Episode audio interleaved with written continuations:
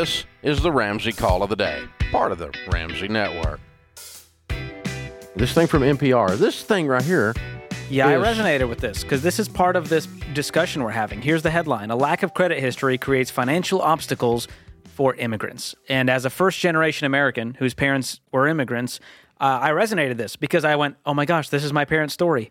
Here's what it says What may seem like an immigrant cliche actually happens every day. Foreigners arrive in the U.S. with big dreams and a few dollar bills in their wallet. That was true for both of us reporting the story.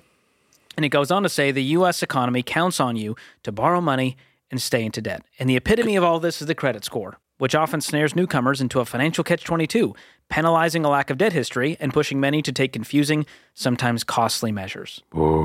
Besides that, we need to support the U.S. economy because that's our first goal. My first goal is not to support the U.S. economy. My first goal is to make sure the Ramsey family is taken care of. The U.S. economy will have to deal with itself. They'll figure it out. It so that's count- what immigrants it counts do. on you.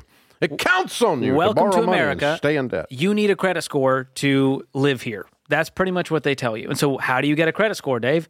Well, you got to go into debt to get the score so you can go into more debt. to get the score, so you can go into debt to get the score. Oh, my gosh. So the great American dream, when you add um, this method to it, turns into the great American nightmare for a lot of first generation immigrants. Oh yeah.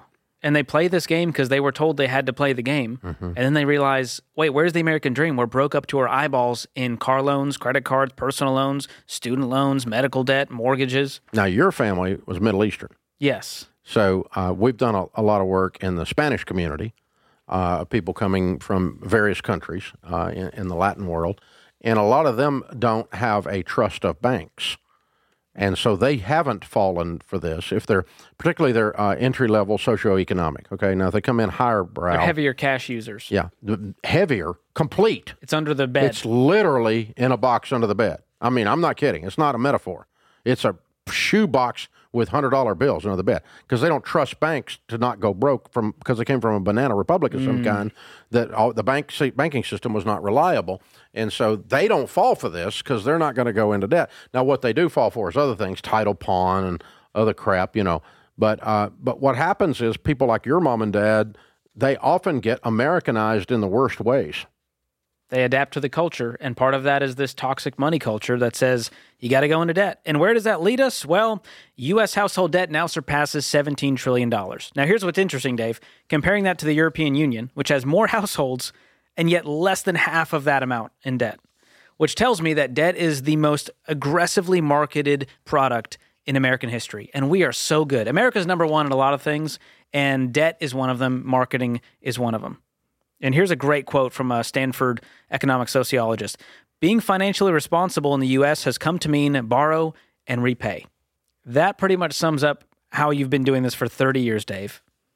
Everyone was told if you want to be financially responsible, borrow money and repay it back and do that over and over again until you die.